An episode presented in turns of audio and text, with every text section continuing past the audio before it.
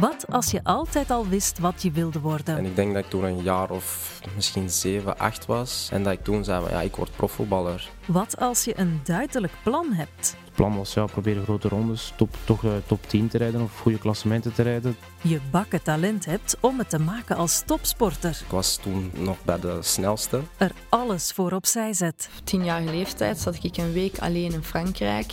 Je hele leven in het teken staat van het ultieme doel halen. Ik heb veel dingen gelaten eh, voor een basketbal. En iedereen verwacht dat jij het zal maken. In welke sport is onze landgenote Anne-Sophie Mestag een belofte? Tennis. Maar wat als je het dan toch net niet haalt?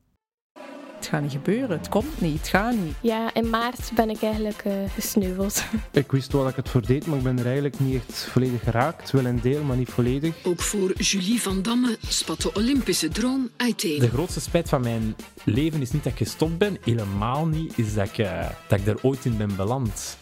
Ik ben Astrid de Meuren en in de podcast Net Niet praat ik met topsporters. Goed op weg om het helemaal te maken, On your marks, maar een droom toch hebben moeten opbergen get set, of bijstellen. go!